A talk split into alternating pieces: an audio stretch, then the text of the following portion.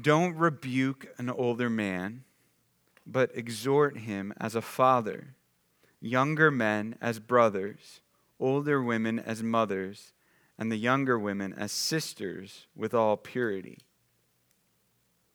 So treat people like family. So, first, obviously, not all families treat each other well.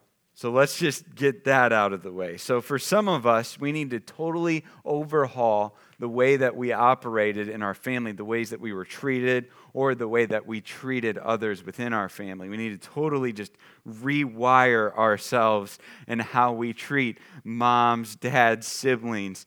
Um, and we need to relearn that. And over, like I said, over the next three weeks, we're going to, Paul is going to define more clearly for us how we should treat people like family. But here he's urging Timothy to treat people like fathers, mothers, brothers, sisters, the way they should be treated. And he says, first, treat older men like fathers.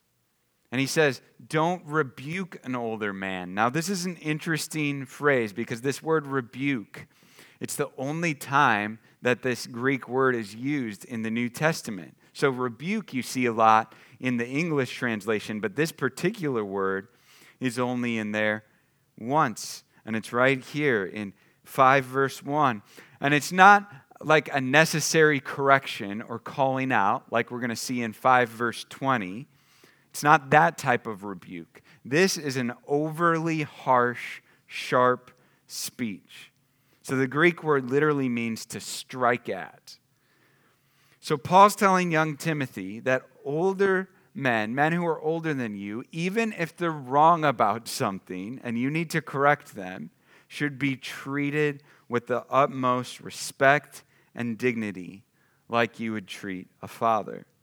So instead of being harsh or sharp, he says, exhort them.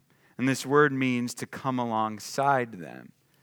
So even if you have to warn them or correct them, you should need to do it in such a way that they feel like you're coming alongside them and not coming at them. And we all know the difference between those two. But to help even more, he says to come alongside them like a father. So recently, um, a gentleman, my dad's age, asked me what I thought God was saying or doing in their life. And I actually had a good idea in the moment of what God perhaps was saying or doing, but I thought it would be better just to give him some time, just to kind of show him some respect as like a father figure. And so I was like, yeah, let me think about that. Let me pray about that. Um, so I came back to him a few weeks later, asked him if he had figured it out, and he's like, no, I just have no idea. And I said, well, I'm not 100% certain that this is like, you know, from God, this is what he's up to. But here's an idea, and I shared it with him, and he received it really well, um, and it was helpful to him, and he was very thankful for it, in fact. But why? Because I came alongside of him instead of coming at him. I came alongside of him like I would with my dad, like I would with my dad now, not like I did with my dad often in high school, and just admittedly I was often coming at him. Um, and we've, we've worked through a lot of stuff, and it's, it's good. We're at a much better spot now. So treat older men like fathers. Next, we see we need to treat younger men like brothers at the end of verse 1. So, anyone with younger siblings gets this, okay? A younger brother needs you to be their biggest fan. They, they need you to be that older sibling that's like, no one messes with my younger brother. No one yeses, messes with my younger sister, with my younger sibling. Younger brothers need you to tell them to knock it off sometimes, right? Younger brothers need you to tell them to step it up because they're being lazy.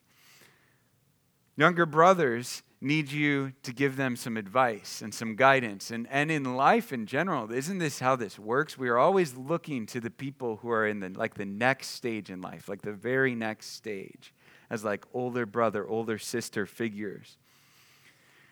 Younger brothers don't need you to ignore them as much as, you know, if you're an older sibling, as you probably did that or have done that, that's not what they need from you. And they don't need you to make fun of them as much as you maybe have done that as well. What younger brothers need is a true friend who points them to Christ. Then beginning of verse 2, treat older women like mothers. And it reminds me of Proverbs 1 8 and 9, where it says, Listen, my son, to your father's instruction, and don't reject your mother's teaching, for they will be a garland of favor on your head and pendants around your neck. So listen to older women. Don't reject them, like it says here in Proverbs 1 8. Don't reject your mother's teaching. That's what it means to treat older women like mothers. Take time to listen to, to draw out the wisdom of older women. See, you need spiritual mothers in your life right now. I'm blessed in my connection group to hear the wisdom of women who are a little farther along in life, especially in the area of parenting. And I really appreciate that and need that in my life. So we just we need to have humble, teachable hearts and attitudes toward older women. Then he says, treat younger women like sisters at the end of verse 2, and he adds, with all purity. So he's saying this essentially treat younger women like sisters and nothing more, Timothy. Nothing more than that. Because, see, you, you protect your little sister. You encourage your little sister. You don't take advantage of your little sister. And you don't look at or think of or treat your little sister as an object. And you stand up for her if anyone else does treat her like an object.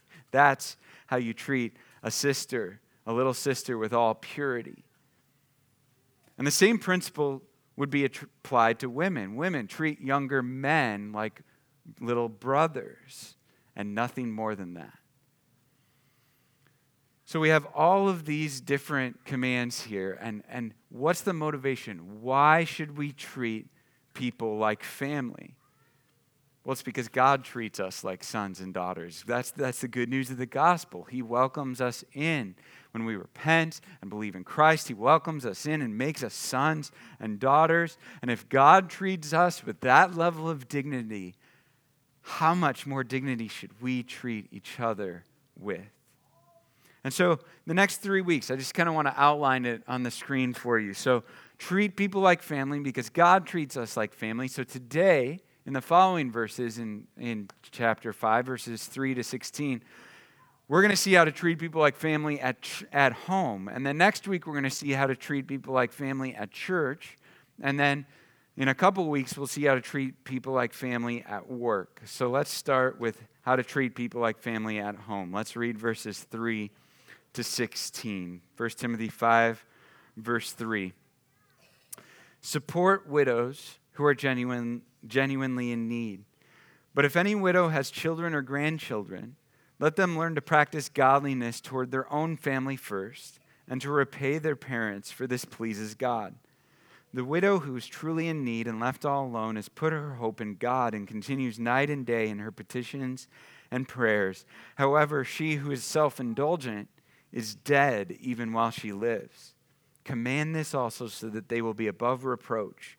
But if anyone does not provide for his own family, especially for his own household, he has denied the faith and is worse than an unbeliever.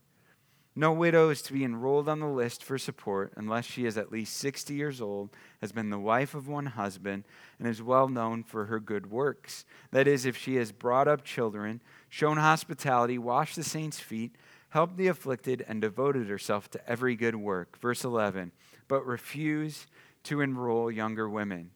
For when they are drawn away from Christ by desire, they want to marry, and will therefore receive condemnation because they have renounced their original pledge. At the same time, they also learn to be idle, going from house to house. They're not only idle, but they are also gossips and busybodies, saying things they shouldn't say.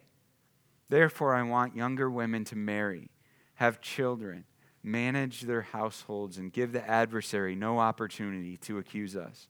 For some have already turned away to follow Satan.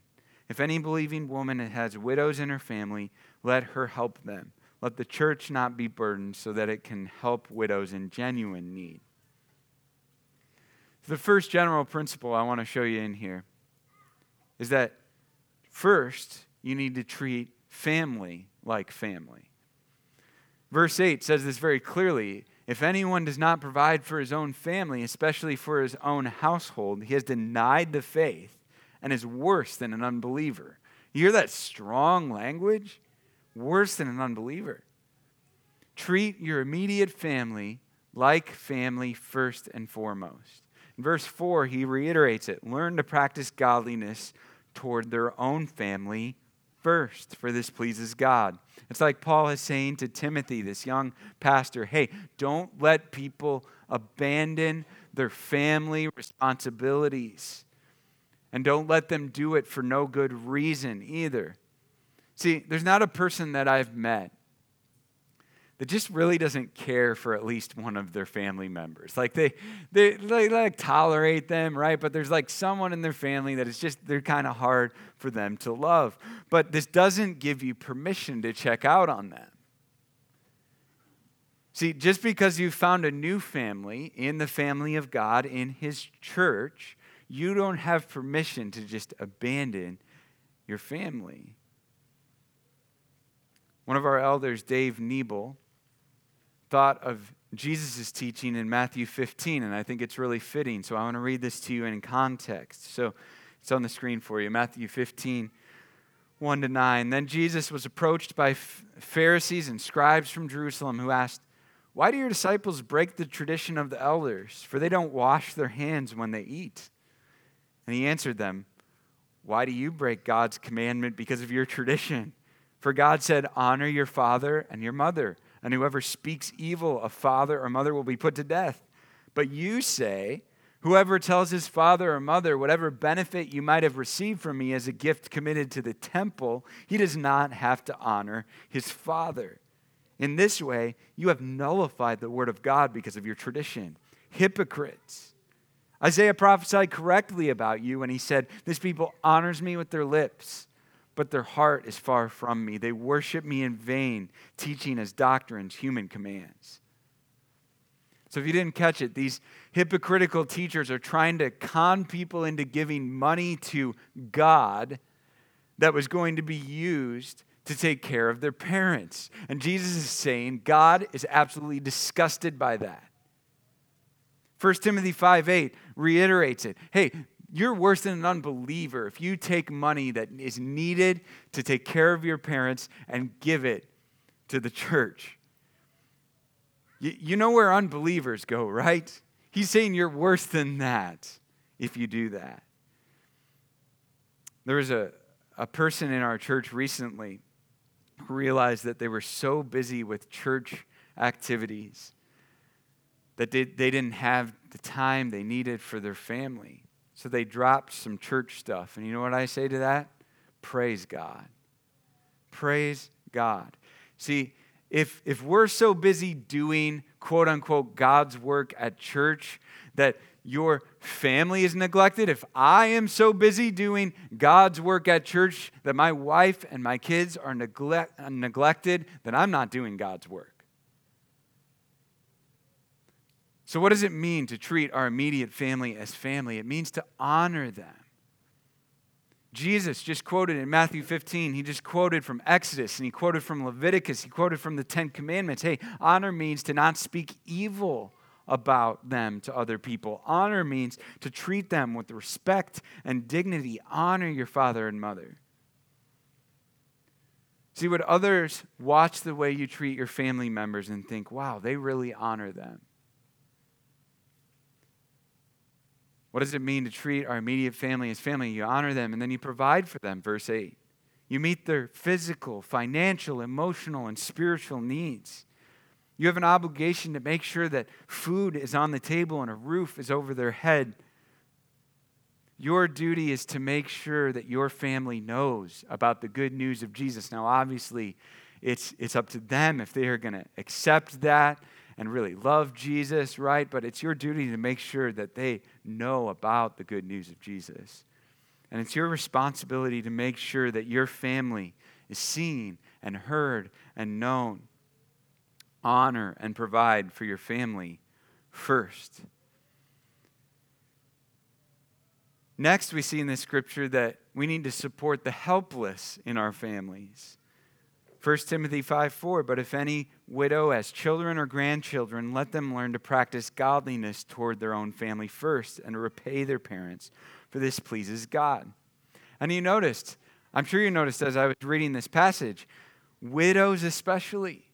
If you have widows in your family, if your dad or your grandpa dies, it is on you to make sure that your mom or your grandma is taken care of. And the motivation is said at the end of verse 4 this pleases God. So let me put it this way God cares deeply about moms and grandmas. That's what this is saying. God cares deeply about moms and grandmas, and failing to care for them is choosing to deliberately dishonor God. And so, as your parents begin to age, feel the weight of this responsibility and calling. But the general principle here is that we need to support anyone who's legitimately helpless in our families. Remember, we were all helpless orphans as well without Christ. But God, our Father, made us sons and daughters when we were helpless by sending His own Son to die for us. So now we need to turn and extend God's help to the helpless, to our own families. And so this could mean for you aging parents it could mean that you need to move. It could mean that you need to um, have them come live with you or pay for arrangements for them. Could, this could look many different ways, but just as they took care of you when you were a helpless baby and literally wiped your butt, hopefully, um, you are then called to take care of them as they grow frail and in need. Who else could be helpless? Kids, right? I mean, most people know and feel this responsibility naturally, but it can't be overstated. As, as confident or as independent as your kids might appear to you, they are helpless without your support, care, and guidance. This could mean people in your family with special needs. You may need to care for them for the rest of your life, even. And some of you will be called to that. But here's your gospel motivation. Maybe this is you. Here's your gospel motivation. See, God the Father cares for us for the rest of our lives and for the rest of eternity. So we can be motivated and encouraged to care for them day in and day out. Support anyone who is legitimately helpless in our families. Next principle we see in this scripture is that we need to treat the familyless like family. 1 Timothy 5 3, support widows who are genuinely in need. The church family is to support, to honor, to provide for the familyless like their own family. See, the big reason why the church is called a family is because those with no support from their biological family can find it in the family of God. This is why, and you might say to yourself, why does Paul get so detailed on widows here? And the best answer I could find is that it's believed that the church in Ephesus, where Timothy was the pastor, Paul's writing to him, that there was just a lot of widows.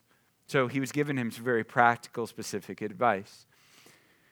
But I thought of James 1:27 to add to everything else he's saying in here. James 1:27 says pure and undefiled religion before God the Father is this to look after orphans and widows in their distress and to keep oneself unstained from the world. Orphans and widows literally have no one to care for them. So, why is this so pure and undefiled religion before God the Father? Because you're doing exactly what God did when He adopted us as children. When we look after orphans and widows as a church family, we do this as a way to bring the gospel to life in real time because it reminds us as we serve them of the gospel, of Him making us sons and daughters. It shows those orphans and those widows the gospel, and it powerfully demonstrates the gospel to those who are spiritually still orphaned without a father. It shouts to this world hey, you can find a father, you can be children of God. So we need to treat the familyless like family, but, but, don't enable them. And he goes out of his way in this passage to say this. So look at 5 and 6 again with me. It says, The widow who is truly in need and left all alone has put her hope in God and continues night and day in her petitions and prayers. However, she who is self indulgent is dead even while she lives. Paul's got some strong language here in this passage. Don't enable them. He says there, there's got to be some standards that have to be upheld when you're helping widows out. And so the first one, he says, they have to be truly in need and left all alone. They actually have to have no family to help them, or they have some family that could help them that need a good kick in the butt. And what you need to do is go kick that family in the butt so that they start taking care of them. Another standard is that he says that she has to put her hope in God. The church family is to support widows who truly love Jesus, who have given themselves to prayer, who have given themselves to God fully. And thirdly, it She who is self indulgent is dead even while she lives. So he's saying, You're not to waste the church's money and support on ungodly lifestyles. We're not going to enable people to waste their lives on temporary things. We're going to provide for the needs of widows so that they can worship Jesus, so they can focus on the eternal in their final days. But there's more standards than this. He gets really detailed 9 through 16 says no widow is to be enrolled on the list for support unless she is at least 60 years old has been the wife of one husband and is well known for good works that is if she has brought up children shown hospitality washed the saints' feet, and helped the afflicted, and devoted herself to every good work, but refused to enroll younger widows. For when they are drawn away from Christ by desire, they want to marry, and will therefore receive condemnation because they have renounced their original pledge. At the same time, they also learn to be idle, going from house to house. They're not only idle, but they are also gossips and busybodies, saying things they shouldn't say. Therefore, I want younger women to marry, have children, manage their households, and give the adversary no opportunity to accuse us. For some have already turned away to follow Satan. If any believing woman has widows in her family, let her help them. Let the church not be burdened so that it can help widows in genuine need. So, more standards here. At first glance, if you look at verse 11 and 14, they seem contradictory, don't they? You, you want young widows not to remarry in verse 11, and you want them to remarry in verse 14. Which is it, Paul?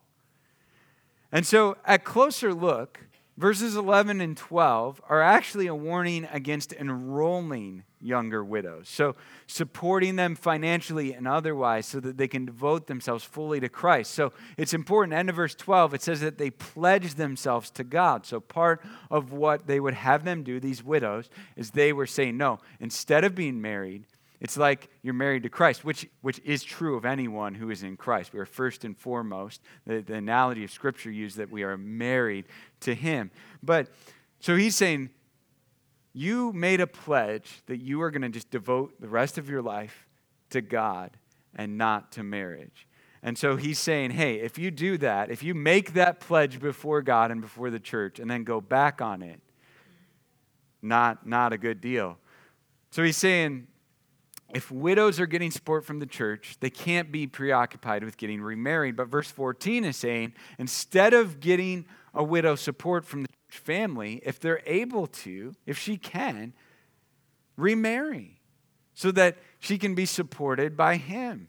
And then you save that, that money and that help for the truly helpless widows who are completely devoted to God. Now, notice all the guardrails Paul tells Timothy to put up in verses 9 through 16. He says, have an age limit on it here, verse 9, which would be more like the 70s, if you're in your 70s, than 60, just with life expectancy difference today. says, make sure they were actually devoted to their former husband. Make sure that, you know, she's not a widow, but she was, she was pretty uh, not in that marriage when, she, when he was alive. And then make sure she's actually devoted to Christ and his people, verse 10. And then don't enable younger women to waste their lives and tear down the church. And he spells out ways that that could happen even in verses 11 to 15. Now, Paul isn't setting up all these guidelines and guardrails here to be stingy. He wants the church to actually just help the helpless and not hurt people in trying to help. And guardrails are needed to ensure that you're not enabling people with your quote unquote help.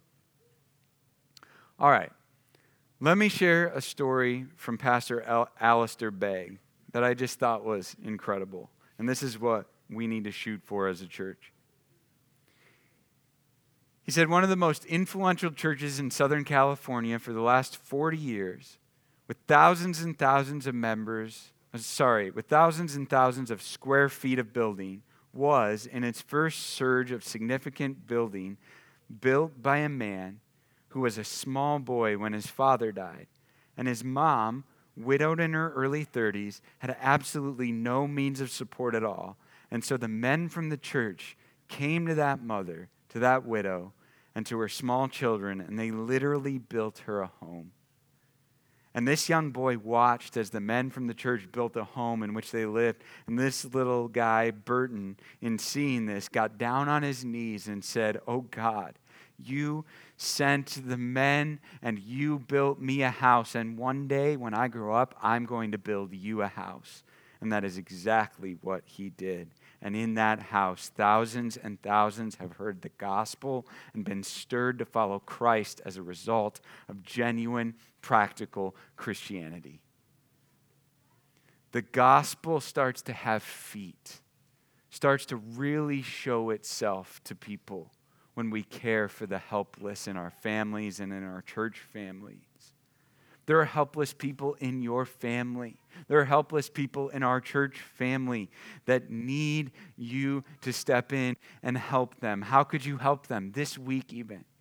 Who does God bring to mind, even as I'm speaking, even as we're reading the scripture this morning, that you could go out of your way to help?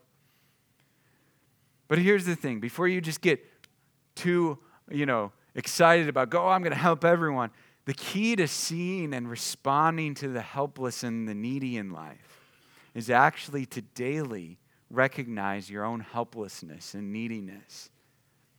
See, apart from the grace of God, I'm, I'm lost and doomed and rudderless, and I'm an orphan. And that is the same for you. Apart from the grace of God, you are lost and you're doomed and you're rudderless and purposeless and orphaned. But because of the grace of God, we are found and we are secure and we are purposeful children of God. And so I want to challenge you to change your inner dialogue about yourself. So each day we're always we're always talking to ourselves, we're always saying things to ourselves in our minds over and over in our day. And so I want to challenge you to not think of what the world tells you. Our world right now tells you to think you've got this. Say to yourself, I've, I've got this today. I'm going to pull myself up on my bootstraps and I'm, I'm going to do this. I'm going to help the needy. And I would say that that is not following Christ. Instead, come to God in neediness and helplessness. And, and instead of saying to yourself, I've got this, say to yourself, I need Jesus.